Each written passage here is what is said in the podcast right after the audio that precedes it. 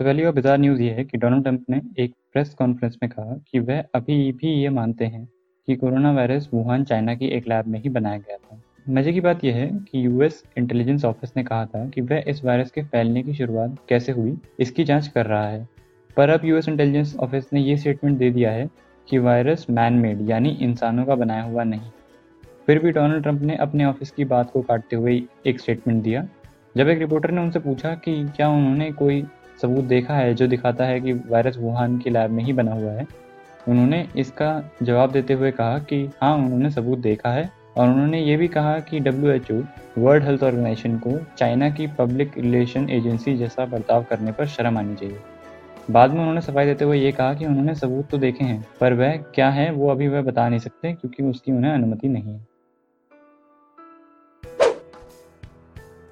अगली खबर तेलंगाना से। लॉकडाउन की शुरुआत से सुनने में आता है कि कैसे पूरे देश में माइग्रेंट वर्कर्स फंसे हुए हैं और अपने घर नहीं जा पा रहे हैं। फ्राइडे को तेलंगाना से इन माइग्रेंट वर्कर्स को घर ले जाने के लिए पहली ट्रेन का इंतज़ाम किया गया। ये 24 डब्बों वाली ट्रेन 1200 पैसेंजर्स को झारखंड ले जाएगी। इस ट्रेन का इंतज़ाम कुछ दिनों पहले सरकार के द्वारा लिए गए फैसले की वजह से हुआ है। सरकार ने आश्वासन दिया था कि माइग्रेंट वर्कर्स के घर जाने का इंतज़ाम किया जाएगा। लेकिन माइग्रेंट वर्कर्स सिर्फ़ सरकार के द्वारा तैयार ट्रेन से ही घर जा सकते हैं और किसी और अन्य रास्ते से नहीं जा सकते। ट्रेन के चलने से पहले सारे यात्रियों को बुखार और अन्य लक्षणों के लिए टेस्ट किया गया था और सोशल डिस्टेंसिंग और खाने का इंतज़ाम ट्रेन पे किया गया है। अगली खबर असम से। असम में लॉकडाउन फेल होता हुआ दिख रहा है। सरकार असम के धूबरी नामक ज़िले में लॉकडाउन करने में असक्षम सी दिखाई पड़ रही है। जिलाधिकारियों की कोशिशों के बाद भी शाम को जगह जगह पे बिना मास्क पहने कई लोग इकट्ठा हो रहे हैं। जिला कमिश्नर ने कहा कि ऐसे लोगों के खिलाफ फाइन लगाया जा रहा है। उन्होंने इस बात को मानने से भी इनकार कर दिया कि सरकार असम में लॉकडाउन करने में अक्षम रही है। इसकी एक बड़ी वजह दूबरी में कई चार की मौजूदगी है। चार नदियों की वजह से बने छोटे टापू होते हैं। इन टापू पे सरकार की पकड़ बहुत कम है। इसकी वजह से लोग वहाँ मार्केट्स में बड़ी संख्या में इकट्ठा हो रहे हैं, जिससे संक्रमण बढ़ता हुआ दिखाई दे रहा है।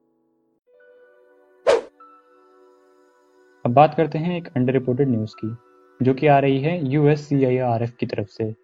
यूएस एक इंडिपेंडेंट यूएस फेडरल कमीशन है, जो कि पूरी दुनिया में universal right of freedom of religion की रक्षा करती है। आए दिनों यूएस ने भारत को चिंता करने हेतु एक देश बताया। उन्होंने क्या कहा, उसमें से कुछ मुख्य बातें मैं आपको बताता हूँ।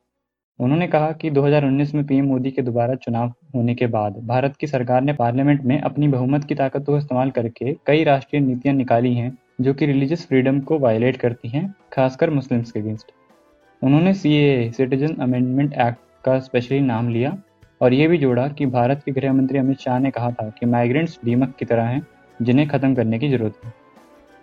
उन्होंने कहा, जब एनआरसी पूरी होगी, तब सीए बहुत सारे मुस्लिम्स को डिटेंशन में डाल देगा और देश से बेदखल भी कर सकता है।